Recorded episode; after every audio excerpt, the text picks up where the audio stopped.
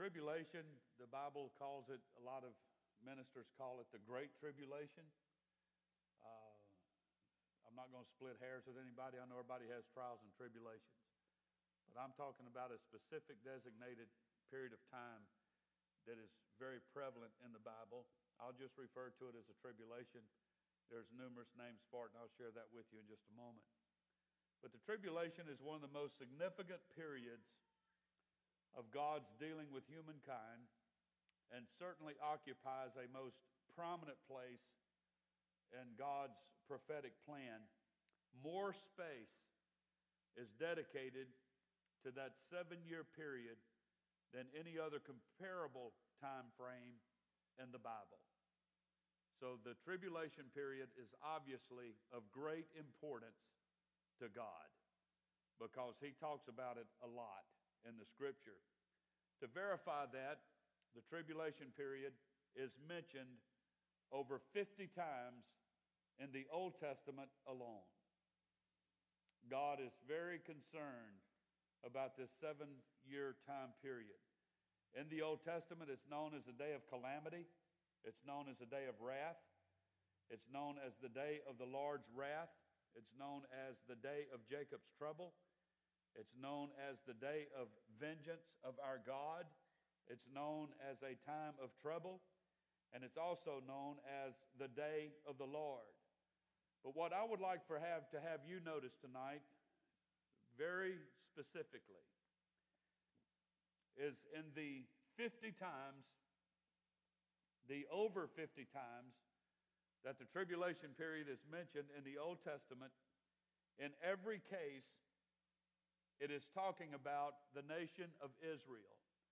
And that's real important for you to remember, and I'll come back to that at a future date. The tribulation period is a relatively short period of time where anyone who choose not to follow God before the rapture and was left behind will experience worldwide hardships, disasters, famine, war, pain, suffering, which will terminate, the seven year tribulation period will terminate 75% of all human life on the earth before the second coming of Christ takes place at the end of the tribulation. So let me ask you again. We're talking about the tribulation period. You want to be here during that time? I believe the tribulation will occur before the second coming of Jesus, and there is a difference between the rapture and the second coming of Christ. The rapture is when the Bible says an angel will sound a trumpet, and the dead in Christ shall rise first. The church, which is alive and remain, shall be caught up to meet him in the clouds, the Bible said. The second coming of Christ is that he's coming through the clouds back to the earth, and he will set up an earthly kingdom from which he will reign for a thousand years. So there's a difference between the rapture of the church and the second coming of Christ. I believe the tribulation will occur before the second coming of Christ. It will be the last seven years in all, being the last of Daniel's prophecy of 70 weeks. And we talked about that uh, again, I believe it was last fall. I went through Daniel's 70 weeks, if those of you that remember that. The uh, most Bible scholars, 99% of them, I guess, agree that 69 of, of, of, the 70 of Daniel's weeks have already been fulfilled. There's a gap, I'll mention this again in a moment, but there's a gap between the 69 and 70th week, and we call it the church age. It's approximately a 2,000 year period of time from the outpouring of the Holy Ghost in Acts chapter 2 until the rapture of the church. As I taught last year, each week represents seven years. When you talk about Daniel's 70 weeks, each week represents seven years, with the timetable beginning from Artaxerxes' order to rebuild the second temple in Jerusalem. There's a lot of different conflicts. There was four different orders uh, for the Jews to go back to Jerusalem and build different things: the walls, the city, the temple, etc. I'm not going to split hairs over anybody with the time thing along that line. Um, people have different opinions about it, especially when you want to get into preterism with somebody. And dear God, that's a long, drawn out subject.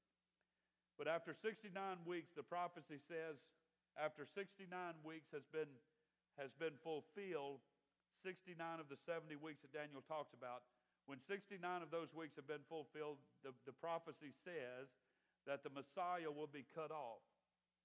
And that is essentially talking about the crucifixion of Christ or the death of Christ. So this is seen as creating a break of indeterminate length in the timeline with one week or seven years remaining to be fulfilled. And I believe this break, as I just said, represents a church age which will be about 2,000 years. Let me continue. This seven year week, this, this, this it's seven years. The tribulation period will last for seven years. Daniel refers to it as a week. But you understand Daniel's 70 weeks and you understand that last and seventh week is actually seven years. The Bible goes on to divide that final week into two periods of three and a half years each. From the two three and a half year periods in Daniel's prophecy, where the last seven years are divided into two three and a half year periods.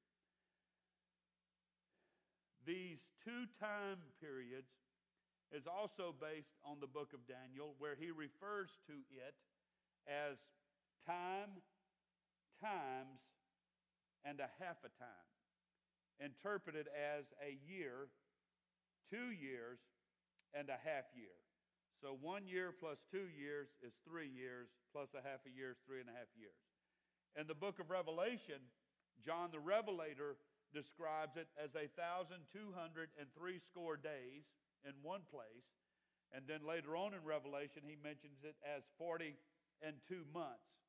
Uh, the prophetic month, and we talked about this last year, averaged about 30 days. So if you take 1260 and divide it by 30, you get the 42 months or the three and a half years. So Daniel and Revelation, the book of Revelation, agrees that the tribulation period will be seven years long and can be divided into two parts, three and a half years in each, in each part. That is a definition, if you will, of the tribulation. Let me give you the purpose very briefly of the tribulation. The tribulation serves a dual purpose in the divine plan. It is to first reconcile the Jews back to Christ. I want everybody here tonight to understand that. And my very strong, fervent opinion the bottom line purpose of the tribulation period is to bring the Jews and Christ back together. And that will ultimately happen at the very end of the tribulation period during the Battle of Armageddon. But it is to also uh, allows an opportunity for God to pour out judgment for all wickedness of all mankind, primarily because of their rejection of Christ, and plus, in addition to living a very wicked, anti God lifestyle. So that's the purpose of the tribulation. Now, let me say it again. Purpose number one is to reconcile the Jews back to Christ. Purpose number two is God is going to pour out judgment on all mankind who were wicked, that did not live a life pleasing to Christ, those that missed the rapture. So let me talk to you for a few minutes tonight about the timeline of the tribulation. And what I want you to understand tonight is I'm going to go through a very brief timeline of the tribulation. I'm trying to build a little platform, lay a little foundation here, if you will, uh, to go through a little brief timeline. And I'm just going to hit some high points. And I hope tonight that I can, if you're not familiar with prophecy, and most of you are, but if you're not familiar with this, perhaps if you can re, uh, remember this when we get to, back to church next Wednesday night, if the Lord tarries. Uh, I'll go. I want to go into more detail about what's going to happen during the tribulation period. And I'll ask you again, do you want to be here? I don't. I can promise you, you don't want to be here during the tribulation period. You don't. No matter what it takes, no matter how much it costs, no matter what you have to do, you do not want to miss the rapture. I'm not trying to scare anybody, but the material in and of itself is going to probably paralyze some of you folks into a coma. Um, and that's, that's not my intent. I'm just going to teach Scripture. I'm just going to teach the Bible. I don't believe in scare tactics, but just with the content of Scripture, and the Bible is very clear on what's coming to our world in the very near future, I can promise you, you don't want to be here. And if you are here during the tribulation, you'll look back and say, you know, the things that God asked me to do that I didn't want to do it would have been so simple if I'd have just went ahead and done it, been raptured out of here, and I wouldn't have to put up with all this stuff. You don't want to be here.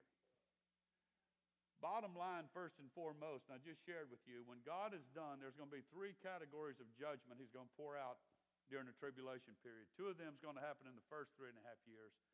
The third one is going to happen in the last three and a half years. 75% of the human race is going to be wiped out during the tribulation period. That don't make your odds of survival very good. Sorry. You want to make the rapture. All those people that hem haul around about oh, God wants me to do this, and God wants me, and I just don't have time, and da da da da da. There's coming a time when you'd wish you would have made time. I'm not trying to scare you. I'm just trying to have you understand the sobriety of this moment. So, for the purpose of the timeline that I'm about to share, I'll be a little, a little less precise, and I want to use a very popular manner of speaking since we're going for a very simple overview tonight of the tribulation rather than a deeper study, which, Lord willing, will start next Wednesday night. This is intended to be a very simple attempt to guide you through the big picture of Bible eschatology. That's a neat word that if you can learn it, memorize it, and use it here and there, it makes people think you're make people think you're smart. It just means prophecy. Uh, but we'll, we'll take you through this, uh, through the premillennial interpretation of many scriptures on these matters when interpreted in a straightforward and, res- and, and responsible, literal fashion as far as possible in the passages of scripture that I'll be sharing with you in just a moment. There is a degree of uncertainty regarding the precise timing of some of these events, but this is an attempt to put together something that would reflect a broad understanding and interpretation of the relevant scriptures and where they are equally valid origins as possible. So let me talk to you first of all about the tribulation and what's going to happen before the tribulation. Everybody say before the tribulation. I'd like to go tonight to Second Thessalonians chapter 2 and verse 6. Before the tribulation, I believe, is going to be the rapture of the church. And if we have time uh, during this prophecy uh, time period that it, it, depends on how you respond and how the crowds are and uh, what have you uh, will continue. But if you lose interest and crowds fall off on Wednesday night, then we'll move on to something else. I know prophecy is a very difficult thing for people to navigate their mind and heart through sometimes. But I'd like to do a, a, little study one Wednesday night, if we have time, on why some people think or believe there's going to be a pre tribulation rapture, and why some people believe that there's going to be a mid tribulation rapture, and why some people believe there's going to be a post or a rapture after the tribulation period. as far as I know, and as far as I'm concerned, the two most prominent uh, perspectives on, the, on when the rapture will take place, most people, I can say with confidence that most people believe in a pre tribulation rapture. There are a few people that believe in a post tribulation rapture, but there's even fewer people that believe in a mid tribulation rapture. I'm going to teach a pre tribulation rapture. That's what I believe. If you believe otherwise, you're entitled to that. Uh, if, if, if, if you're right and we go through half of the tribulation or all the tribulation, God's able to sustain His church in my opinion, there's no one scripture that says one way or the other. There's scriptures that we have that I, I believe builds a good case. I believe we have more scripture that builds a good case for pre tribulation rapture than there are scriptures that support mid tribulation or post tribulation. So people have even talked about it so much they've even shortened the terminology of it. They call it pre trib instead of tribulation. It's pre trib, mid trib, and post trib. It's got to the point now where you go to a Mexican restaurant and they bring you chips and salsa. People decide do we want to pray pre chip, mid chip, or post chip? I like to just put a chip on right up here and just say I've got a chip on my shoulder. So, and just let it go with that. but I believe in a pre-tribulation rapture. Let's look at Second Thessalonians chapter 2, a very compelling scripture. Paul said, And now you know what withholdeth that he might be revealed in his time. And this is talking about the Antichrist. For the mystery of iniquity doth already work. Notice this next phrase. Only he who now letteth will let until he be taken out of the way. And then shall that wicked or the Antichrist be revealed, whom the Lord shall consume with the spirit of his mouth and shall destroy with the brightness of his coming. Even him whose coming is after the working of Satan with all power and signs and lying wonders, and with all deceivableness and unrighteousness in them that perish, because they receive not the love of the truth, that they might be saved. This is telling me that there's going to be people that knew God that missed the rapture. Okay. And for this cause, God shall send them strong delusion that they should believe a lie. Notice verse 12. That they all might be damned who believed not the truth, but had pleasure and unrighteousness. I just wanted to mention verse 12. A lot of people believe that they can still be saved after the rapture. I do not. I do not see anywhere in the scripture where it teaches a redemptive plan. I've heard people talk about the two witnesses in Jerusalem and the 144,000 and all that kind of stuff.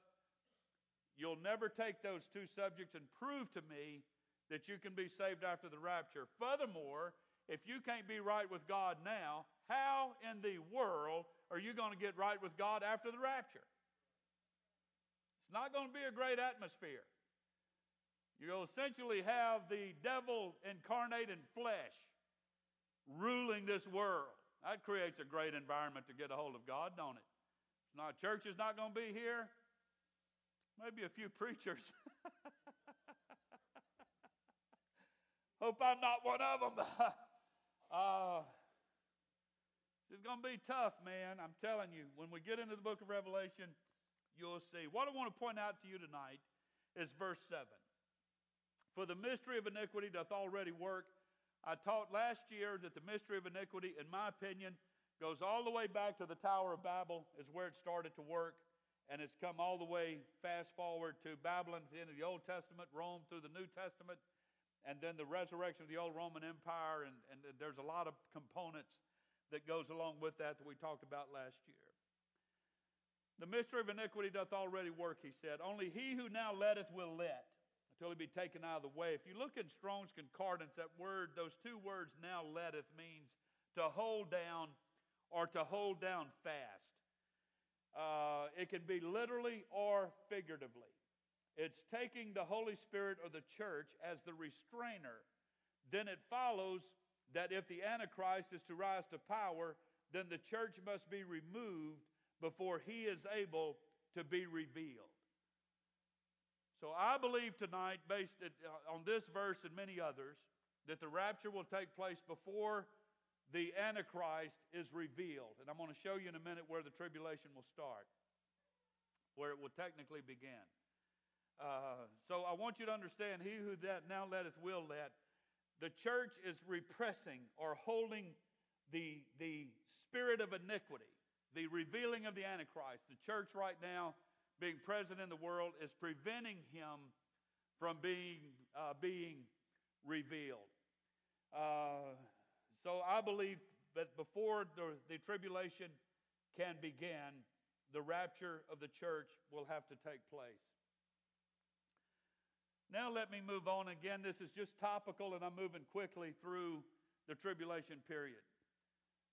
The next point that I want to mention to you, which I believe will be shortly after the rapture of the church, will be the rise into power of the Antichrist. Let's look at Daniel chapter 7, verses 23 and 24. The Bible said, Thus he said, The fourth beast shall be the fourth kingdom upon the earth, which shall be diverse from all kingdoms, and shall devour the whole earth, and shall tread it down and break it in pieces. And the ten horns out of his out of this kingdom are ten kings that shall arise, and another shall arise or shall rise after them, and he shall be diverse from the first, and he shall subdue three kings. Most Bible commentaries will tell you that before the Antichrist can make any agreement with Israel, which is what we're coming to next, before the Antichrist can make a prophesied agreement uh, with the nation of Israel, he must be in a position of power. He is going to have to have some huge level, be it some incredible level of authority, before he can make a peace agreement with the nation of Israel. So, if he's going to be placed in this position, so it logically follows that his political ascent will be through somehow the revived Roman Empire, and it must begin at some point before the 70th and final week of Daniel's prophecy can begin. So I believe he will arise out from among 10 kings who will give their authority to the Antichrist to rule, despite him his being somehow different to them in power initially. What we just read in Daniel is Daniel saw 10 horns that represented 10 kingdoms. And of those 10 kingdoms was obviously 10 kings. Out of the middle of those 10 horns comes another horn, which is the Antichrist, and he subdues uh, and becomes to a place, comes to a place of power and authority. So, shortly after the rapture of the church, the Antichrist is going to be given some degree of authority to negotiate a peace accord with the nation of Israel, which brings me to the next, my next point, which is when I believe the commencement of the tribulation period will take place. A lot of people have believed, and I've been taught for years, all of my life, that the tribulation period starts as soon as the rapture takes place, and I don't believe that. Now, you're entitled to believe what you want to believe, and you can be wrong if you want to, but that's up to you. I'm just kidding. A lot of people have taught that for years that as soon as the rapture takes place, to use this in a literal terminology, all of heaven is going to break loose on this earth, is literally what's going to happen. And um, it's going to be bad news. I don't believe it's going to quite be that way. I believe the church has to be raptured, and there's going to have to be some things take place um, to put the Antichrist in some position of power and authority, and I don't believe it's going to happen overnight. I do believe the world is going to recover to some degree. All the news networks worldwide is going to spin the rapture. They're going to spin it. They're going to put a spin on it. They're going to make it sound like, yeah, maybe it happened and these people are just hiding somewhere and some of them are still hiding and we found two or three that said they were raptured and they weren't and all that. They're going to put a spin on it and somehow, believe it or not, there's enough well to do people in the church that I believe the economy is going to take a hit bad when the rapture takes place. There's going to be a lot of vacant jobs, man. There's going to be a lot of vacant business owners. I mean, uh, just here in this church, there'll be several businesses that people are depending on. You're not going to be there. You're not going to be there to answer their phone and, and, and re- return their voicemails and text messages and all that. You're going to be gone. And I believe the media will put a spin on it, and somehow the world is going to kind of settle down and enter into some pattern. The Antichrist is going to He's going to start saying things that's going to resonate with people, and he's going to just woo people over to him and to what he's saying, and so on. Which brings me to my next point, and I need to hurry. In Daniel chapter 9, verse 27, I want to read just the first line of this. It's a very long verse, as you can see on the screen. But the Bible says, in reference to the Antichrist, and he shall confirm the covenant with many for one week. The Antichrist is going to confirm a covenant of peace with the nation of Israel for seven years. He said, okay, we're going to make sure that nobody messes with the nation of Israel for seven years. You're going to have peace. Everything's going to be fine and dandy. I'm going to tell you, if you folks are keeping up with the news right now, you need to be kind of nervous right now. You need to be kind of prayed up right now. Israel is wanting to go after Iran over their nuclear armament facilities and what have you. You need to think about that because we have a president in office right now that's not that crazy about the Jewish people. Now, I understand that he's gotten on board, especially when Netanyahu said that we're going to attack Israel when we want to, and we're not telling the United States about it. Well, that has disaster written all over it. I believe they would have done it, but somehow the White House and and our Congress and what have you has kind of gotten back on the side of the Jewish people and said, okay, let's work this out or whatever. But as the last I heard, unless you've heard different, they're still on track to want to take on Iran and take that, their nuclear ability away from them. That ain't looking good in the Middle East, man. It ain't looking good.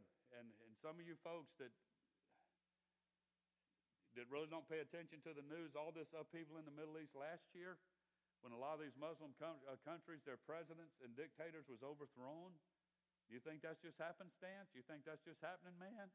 Not in a million years, it's not. There's a, there's a, a, a table being set. Uh, God is, is working a masterpiece right here in front of our eyes. So the Antichrist, after the rapture, will rise to some level of power and authority, and then he will sit down at the negotiating table with Israel. Listen very carefully. When Israel signs that seven year covenant with him, that's when the clock starts ticking on the tribulation period. You can go, you can go from that moment seven years in, into the future, and you'll be seeing the, the Battle of Armageddon taking place. I feel very strongly that when the Antichrist signs that covenant treaty with the nation of Israel, the clock starts ticking for the last seven years of human life on this earth as we know it. The Antichrist will make an agreement with Israel for seven years, likely negotiating some peace settlement in the region, as he is depicted as being a conqueror through peace initially. The Bible is very clear on this in Revelation chapter 6 and verse 2. He is the much maligned white horse that the media and Hollywood has made fun of. The four horses, the first four uh, seals of the book of Revelation. Uh, but he is coming as a conqueror. He's on a white horse. He has a bow on his shoulders, but there's no arrows. He's coming not for war, but for peace. And the Bible is very clear, and it will appear as a time of peace and security in Israel, although the same cannot be said for the rest of the world according to 1 Thessalonians chapter 5 and verse 3. So let me talk about the first half of the tribulation period. Are y'all kind of with me so far? We've talked about the rapture. We've talked about the Antichrist coming to power. And we've talked about the Antichrist signing a peace covenant with the nation of Israel. So let's talk about the first half of the tribulation period. What's going to be going on after the rapture of the church? The Antichrist comes to power. He signs a peace agreement with Israel. What's next? Now you begin the seven seals. The seventh seal is the seventh uh, is seven trumpets, and these are all judgments. That when I start teaching them next Wednesday night, some of you probably are going to struggle to even believe it. How in the world can this stuff happen? If you don't believe it can happen, go ask Pharaoh what happened when he wouldn't let the children of Israel go. God has set precedent. Go ask Sodom and Gomorrah what can happen. Ask Noah's world what can happen. God has an ability to pour out judgment, and it is mind boggling when He starts doing it. It's mind boggling. The Bible said it's going to get so bad in the tribulation period that men are going to walk to the mountains and they're going to cry for the mountains and rocks to fall on us. I'd rather be crushed by a boulder than to go through what the tribulation period is bringing to me, to my family, to my to my life. So God will send seven, or, or will send plagues of judgment on the world, and they're symbolized in the book of Revelation as seven seals. The seventh seal is seven trumpets. The cumulative effect of these judgments is horrifying because a major portion of the world's population will be wiped out by them, and the global economy will face greater strain than it ever has done before with large proportions of vital industries destroyed. Jesus seems to indicate that these signs are only the beginning of sorrows or troubles of the tribulation period in Matthew 24. Worse is still to come, as Jesus warns that unless the still to come judgments were cut short, then no flesh would survive.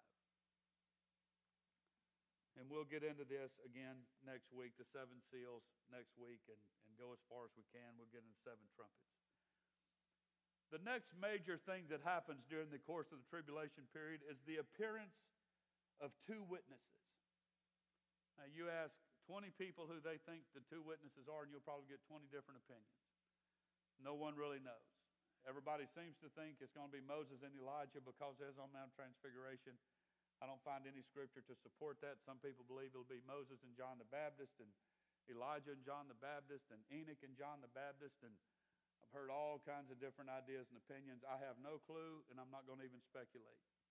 But the Bible does say that two witnesses will be raised up to prophesy for a period of 42 months, which is the equivalent of half of the tribulation's length.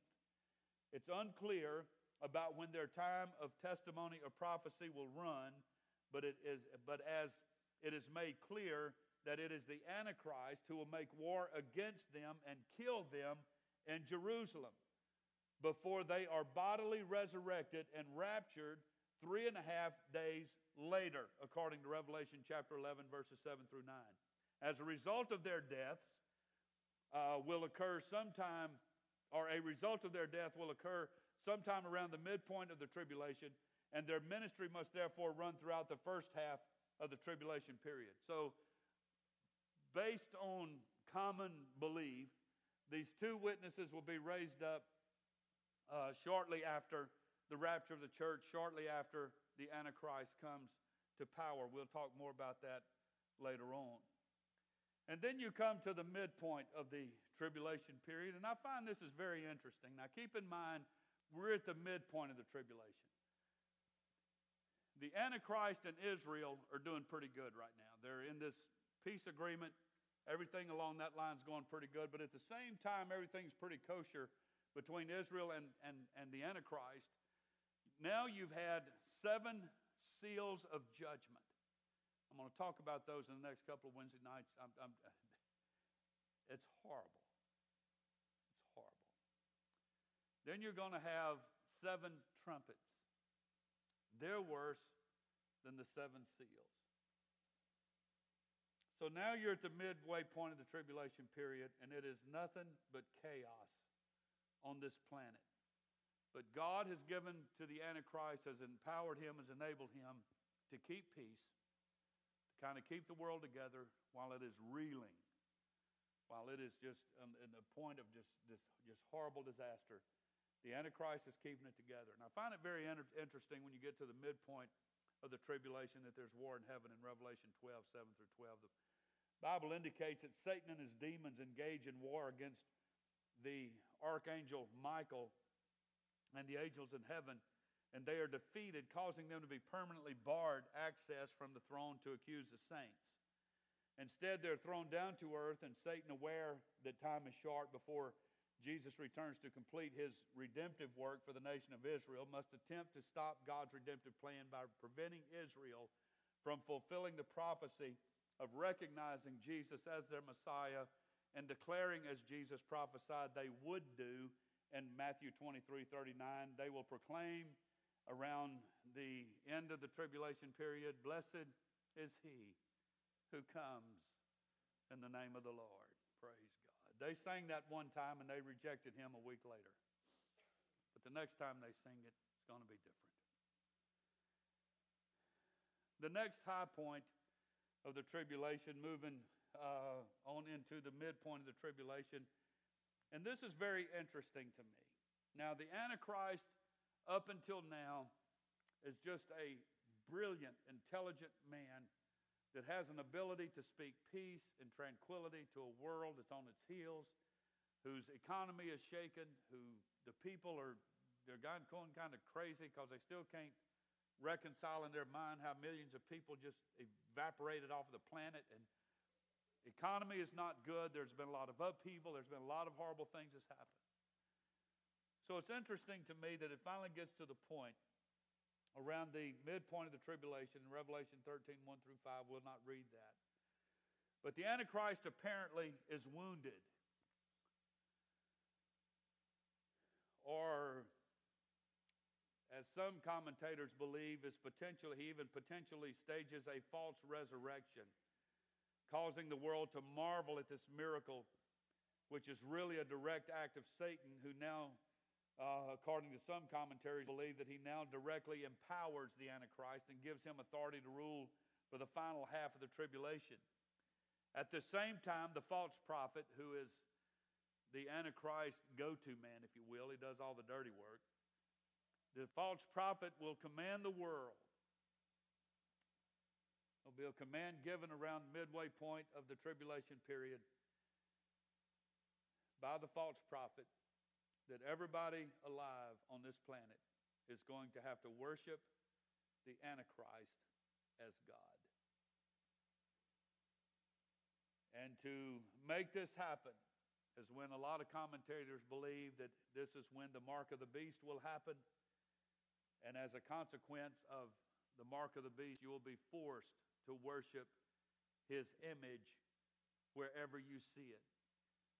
This little tiny, tiny segment is kind of Hitler esque to me because there was a lot of people in the Third Reich that believed that Hitler was some kind of divine being.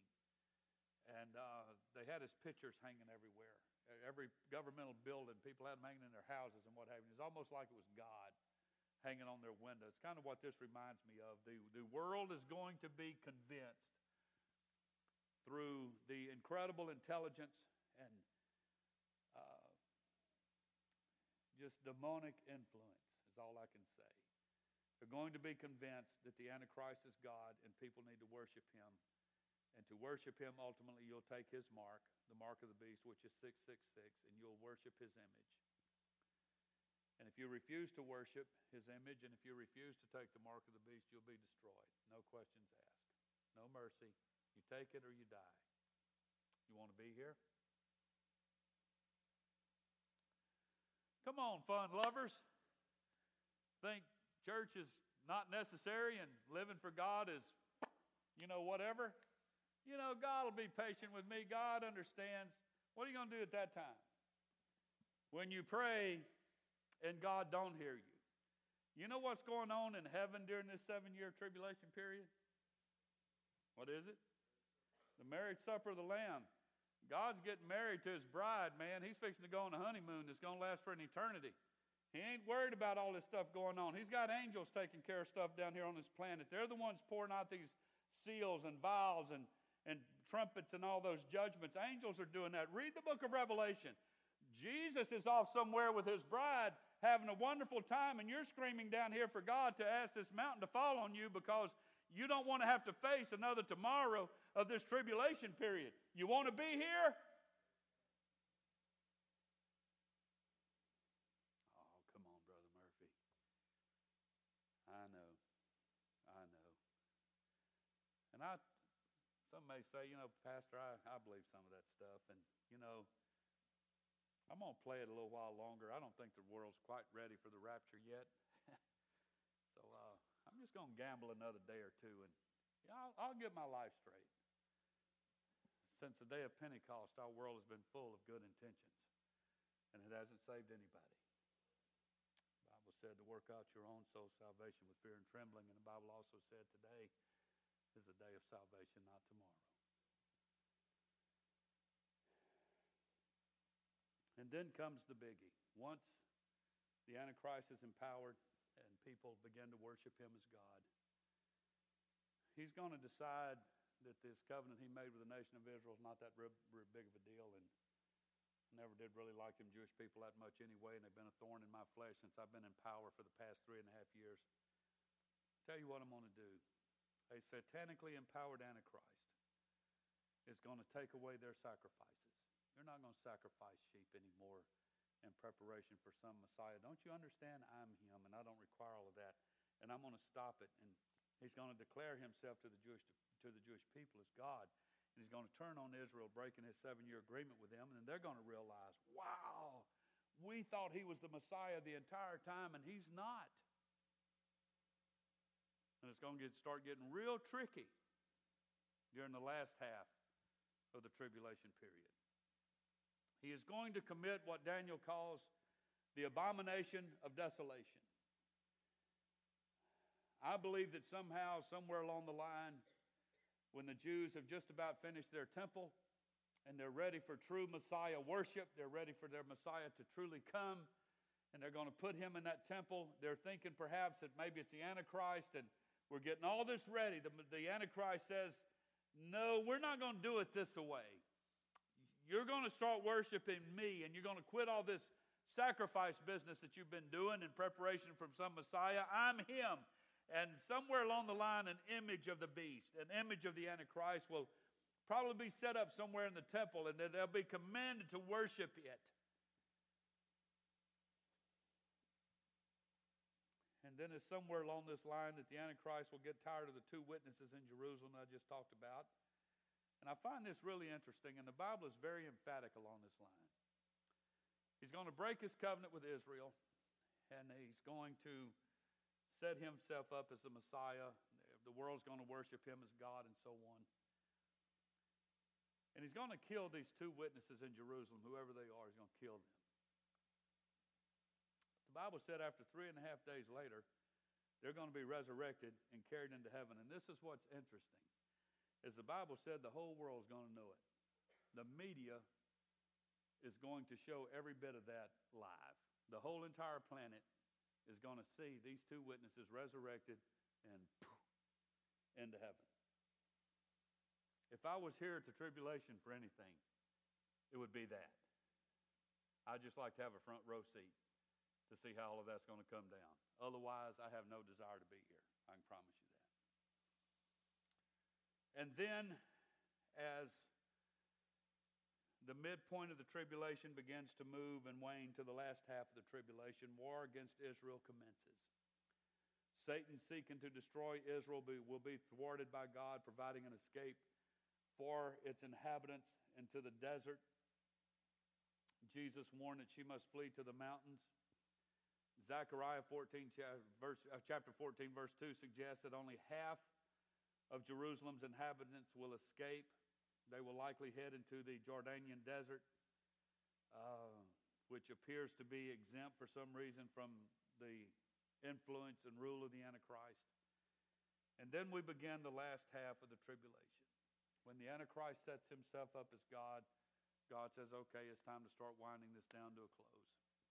And this is where the vials of wrath, the Bible says, begins to be poured out. In my opinion, the vials of wrath that's going to be poured out of vials of wrath of, of, of, wrath and judgment that's going to be poured out in the second half of the tribulation is going to make the seals and the trumpets in the front part of it look like a picnic.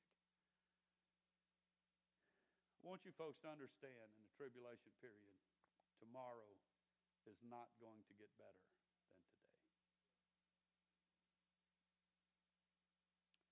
looking at the progression of the warnings given by three angels in Revelation 14 6 through 11, this seems uh, like the probable order of the vials of wrath. They begin as God still continues his desire for mankind to repent, but somehow they don't. They, they do just the exact opposite, and they, they make a league with the Antichrist, and, and they start accepting the mark of the beast, and they turn against God man is now vehement against God. And there's some real critical things that starts to happen in the second half of the tribulation period. I don't know how exactly to say by way of description what I want to say here. There, there's a purpose to the first half of the tribulation period. It's like it's to rattle the world. It's like to shake the world. It's like to completely knock the world off balance where man can't get a grip. You can't figure it out or whatever, and you're, you're, you're scared. You're scared, and tomorrow's not better than today, and so on. But then the second half of the tribulation period comes, and there is just no comfort nowhere, man. God gets brutal in wrath. And it comes through the seven vials. The Bible mentions in the book of Revelation, and this is real alarming to me and it bothers me because the Bible don't tell you what it is. But between the seven trumpets and the seven vials, there's three woes. And John said they're too drastic and brutal to even write about it. I don't know what that is. It's going to get real tricky. So you have the seven vials are being poured out. And then in Revelation chapter 17 becomes the destruction of the harlot of Babylon. And this is where God goes all the way back to this spirit of iniquity that began at the Tower of Babel, that later on became Babylon. It began with Nimrod and his very wicked wife. It's where the horoscope and astrology and all that stuff began. God has said, I've had enough of all of this. So the harlot Babylon, and this is interesting to me, that the harlot Babylon seems to be a religious entity. And as the aforementioned events take place, the angel reports that the Antichrist turns on a, a, a, religious organization. It's the harlot of Babylon. It's the religion of Babylon, in my opinion. The religion of Babylon can be defined in several different ways, and it includes several, several different groups of people. There's something very obvious in the book of Revelation, and I mentioned this last year. It backfired on me pretty huge, and I'm going to be very careful in mentioning it here tonight. It's Bible, uh, but nonetheless, it, it, it, it, needs to be taught, and, but I, I, want to be careful with it. The Antichrist turns on a religious organization. The Bible describes this religious organization as one that has global reach and a dominion over many peoples. It seems that the prophecy refers to a Rome based religion, the city on seven hills, and perhaps even to its religious center or some other global religious grouping that will in the future be based there. The Antichrist and those of his kingdom are said to be jealous of her power and reach of this religious organization and will use her and betray her, causing her complete and total destruction. That's the harlot of Babylon. That's the, the great whore that the book of Revelation talks about. It's a religious entity or entities. It's going to be destroyed. And then in the next chapter, the very next chapter, and to me, the focus here is Babylon. It's where the spirit of iniquity began to work in this planet. And God is destroying it. He's nipping it in the bud, He's cutting it off. In the next chapter in Revelation 18, you have the destruction of the economic Babylon. The economic system of the Antichrist is identified with Babylon because it could very well refer to. Uh, it could refer to a place like Rome. It could refer to a place like Jerusalem or another city which the Antichrist adopts as a center for his kingdom. Particular judgment is reserved against its decadence, and she will be destroyed by divine judgment in a single day. In a single day, the Bible said. And this particular judgment will cause global sadness, and people suffer the collapse and loss of their economic riches and materialistic lifestyles. So in, in Revelation chapter 17, they lose their religion. In Revelation chapter 18, they lose their economics or their money. And then comes the conclusion of the tribulation period, which is the battle of Armageddon. Daniel chapter 11 talks about it, Revelation 16, Revelation 19. When the sixth vial of judgment is poured out, the Bible said it will dry up the river Euphrates, which will allow the king from the east, which is the Orient, China, those eastern powers, they'll be able to cross over to meet the Antichrist forces gathered in Israel's valley of Jezreel I've been there. It is gorgeous. It's beautiful. It's hard to imagine. As a matter of fact, Mount Carmel, where Elijah defeated the prophets of Baal, uh, Mount Carmel looks out over uh, the valley of Jezreel. It's beautiful.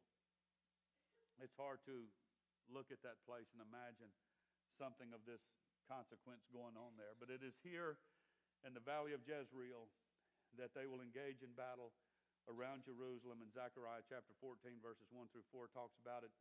They will engage in battle. It'll be Russia, China, the Orient. Uh, there are satellite countries around the Mediterranean Sea that will join in, and their idea is to literally push the nation of Israel into the Mediterranean Sea and destroy them for good. That's going to be their idea.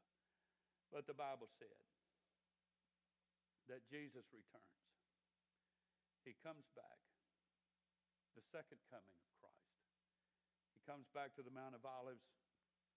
The protected place for Israel is believed to be in the Jordanian desert in the land of Edom, which is, as I mentioned a moment ago, specifically excluded from the Antichrist's grasp in this final battle. Jesus will destroy the armies of the Antichrist. The Bible said, with the brightness of his coming. It's going to be, in my mind, almost like just, just reeling the sun in and putting it just right close to the planet. Just people will be just destroyed just by the brightness of Christ. This is why the Bible said, No man has seen God at any time and live. This is a time when they will see God and they won't live either. He'll destroy him with the brightness of his coming, and at the same time, he will cast the Antichrist and the false prophet into the lake of fire. And then Jesus will establish the millennial kingdom, reigning from Jerusalem, judge the nations of the world who have survived the tribulation, a process that will take several weeks. Those who've died during the tribulation will be uh, uh, will be buried and disposed of, and what have you. And, uh, but the Bible is very clear that Jesus is coming back with ten thousands of his saints. you know, it just occurred to me that after the marriage supper of the Lamb, those of us that are planning on being raptured prior to the tribulation, we'll have a seven year uh, dinner feast in heaven. Of course, it won't feel like seven years there, there'll be no time there, but we're coming back here on our honeymoon. Isn't that neat? You leave the earth, glad to get out of this place, but this is where Jesus is bringing you back for the honeymoon, man. A thousand year honeymoon.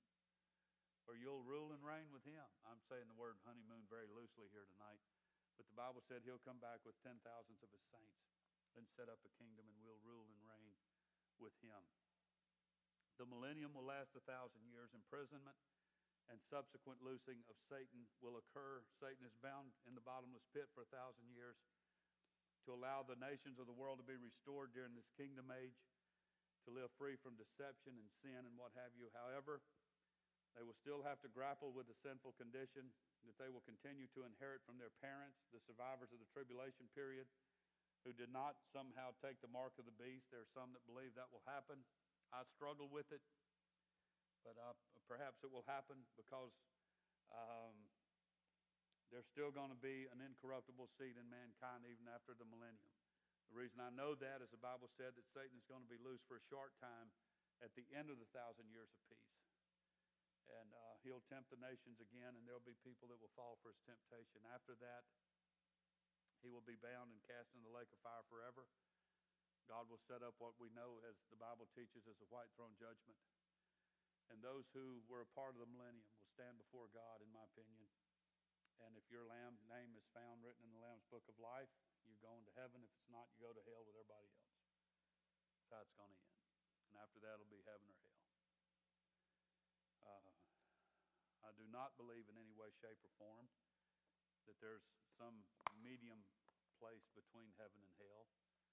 I don't believe there's a place that's not so bad as hell and a place not so great as heaven that people have a choice to go to. I don't believe you can be prayed out of one into the other. Bottom line, it's all going to come down to this. If you're right with God, you'll be in heaven to rejoice forever and ever. If uh, you're not right with God, you'll be lost for an eternity. You want to be here? Not me. Not me. And uh, if time permits, we can get into, I know the something's going to happen to this planet, even though Jude said it will ultimately be destroyed by fire. Um, People talk about a new heaven and new earth. The Bible talks about new heaven, new earth. Maybe we'll have time, we'll get into some of that. But if you would, show up back here next Wednesday night in force, bring people with you.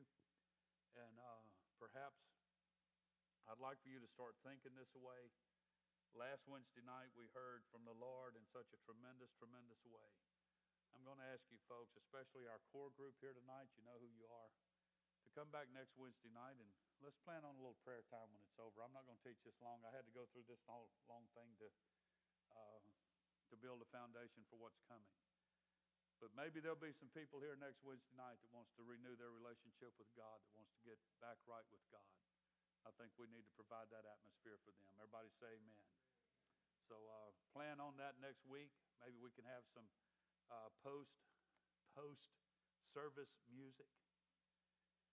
We might even have a little pre service music. And if the Lord leads, we might can even have a little mid service music. Not making light of that, just, just think it's kind of humorous. But uh, anyway, just come open minded, open hearted next Wednesday night, and let's have a great time in the Holy Ghost. I have an announcement that I want to make this coming Sunday about the next couple of what will be going on, what we're hoping will happen in the next couple of months at Grace. I hope it goes on for longer than that. We'll be talking about that next Sunday, so you'll understand this coming Sunday why I'm saying what I'm saying tonight. Thank the Lord. God bless you. you glad you came? Now, y'all said amen collectively, but if I called on you individually, would you still say amen? Would you glad you came? Brother, uh, no, never mind. I'm not going to do that. Thank the Lord. God bless you. Stand with me. I'm glad you came. Glad you're here. To our guest here tonight, welcome. We're so glad you came. Please, please feel free to come and be uh, with us again. And I invite somebody out with you. We have some work to do. Not only do I not want to go through the tribulation, I don't want my worst enemy to go through the tribulation. Heaven is made for everybody. God is not willing that any should perish, but that all should come to repentance. If you're here tonight and you're questioning whether you're right with God or not, now is the time. Now is the time to do whatever it takes to make your calling and election sure, to, to make up your mind. I'm going to live for God with all of my heart. I'm going to give everything I've got to the kingdom. Now is the time to do that. Don't wait, don't wait, don't wait. Please don't wait. Thank the Lord. God bless you tonight. Jesus, we love you. We're thankful for the Word of God. I'm so thankful tonight that I can read the middle of the book.